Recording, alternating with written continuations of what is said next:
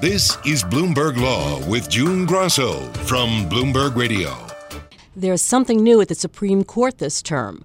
Lawyers now get two minutes at the start of their arguments to state their case before the justices jump in and start tearing their theories apart. Justice Sonia Sotomayor forgot about that two minute rule at one of the term's early arguments. Paul Hughes was just 36 seconds into his argument in a case at the intersection of criminal law and immigration. If this element is not present, there is no IRCA preemption. Even if they were applying to a college? I'm sorry, you, you can answer that question after your time is. I'm sorry. Thank you, Your Honor. Jordan Rubin, Bloomberg Law editor, joins me now.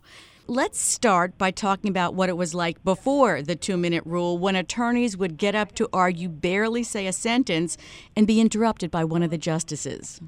Right. So going back to most people will trace this back to Justice Scalia's coming onto the court in the mid 80s, really up through until very recently. The typical way an argument would go is that an advocate would have a difficult time really getting their argument out before being bombarded, not just from Justice Scalia, but from really all of the justices or most of the justices anyway, uh, with a lot of questions. So lawyers going to argue a Supreme Court case, they know going into it that they have to be ready to answer questions really almost from the start and might not have much free time to say whatever they want. Yeah, Justice Scalia, the pace setter of uh, what they call a hot bench, which is exactly. still hot today, but not as much laughter as when Justice Scalia was on the bench. That's true. So now we have the new rule giving advocates two uninterrupted minutes to speak before the justices jump in with questions. It was Right. unexpected. How did it come about? So it really came out of nowhere as far as uh, everyone besides the justices themselves are concerned. Right before the start of this term on the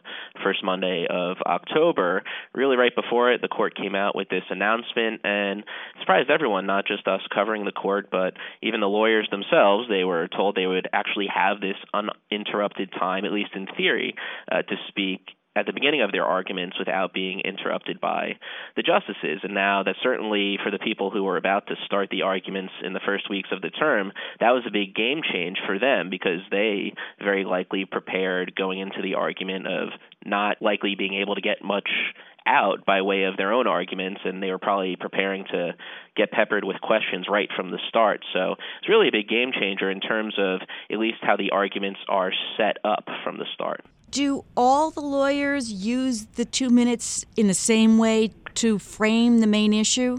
We've seen some different strategies by the lawyers in terms of being able to frame the issue. That's really probably the main phrase that's come up in all the lawyers that we spoke to for this story and writing about this new two minute rule and guidance is that they're thankful for the opportunity to, at least at the start, sort of set the table in the way that they want to. Different lawyers have used different strategies in terms of using not all the two minutes. Maybe they'll make a few key points and then waive the rest of their time. So, really, everyone is still feeling this new world out, including the justices themselves, some of whom are having a little bit of trouble adjusting to being quiet at the beginning of the argument. How have the justices reacted to this? Have any of them said anything? The main public comments that have come out so far have been from Justice Kagan, who, in a public talk, essentially it seems like she's really not a, a big fan of this uh, new uninterrupted time. She actually recalled an anecdote uh, from when she was arguing, and she was interrupted almost right at the beginning of her argument uh, from Justice Scalia himself, I believe it was, and she actually reflected on that argument almost fondly and, and seem to say that that's really how it should be because again and many seasoned Supreme Court advocates who are almost skeptical of this new rule will say that they feel most effective when they're responding to the justices' questions as opposed to just standing there talking and sort of just saying what they want, which maybe will feel good, but you don't necessarily know whether that's moving the case along in the way that you want it to. Well, several lawyers told you that they don't need to use all of the time, and that struck me as odd. A lawyer who doesn't want to talk about the case for two minutes only?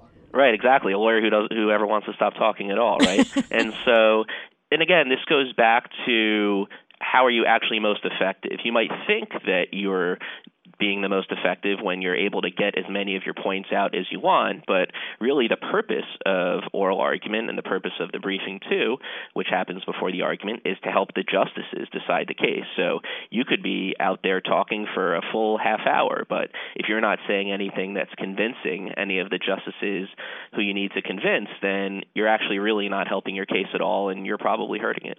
And one of the veteran Supreme Court practitioners you spoke to, Paul Clement, said it isn't a one size fits all approach, and he's had three arguments and used the two minutes in three different ways? Right. So we're seeing this um, with someone like Paul Clement, but with the other lawyers too it's really just sort of applying normal argument principles to this new terrain. And so it's a matter of having a different strategy for every argument, which was true before. But now, just because you have this new time doesn't mean you're going to use it in the same way every time. So obviously, a, a seasoned advocate will be able to recognize that and know either they're going to use their time to respond to certain points, maybe they're going to anticipate certain counter arguments that are going to come up later. And so, as I mentioned, everyone's really still feeling this out, and we're seeing different lawyers use the time differently or not at all. You know what surprised me about this, Jordan, that there's so much fuss about it because I thought that lawyers would prepare as if they were going to be uninterrupted for at least two to three minutes anyway, but it seems to make the calculus really different for them. Right. It was definitely not the case that lawyers were planning on having uh, uninterrupted time, certainly not in, in recent years by any stretch. And so it does change the calculus in terms of if justices don't have questions at the beginning, you certainly want to be able to say something, and it'll be a little awkward if you don't have anything to say. But it certainly does change preparation to some extent because when people were preparing before this rule, they were preparing to receive questions from the start. And, you know, it's still possible that justice might jump in early. You know, they're not going to get in trouble. They're the Supreme Court justices, right?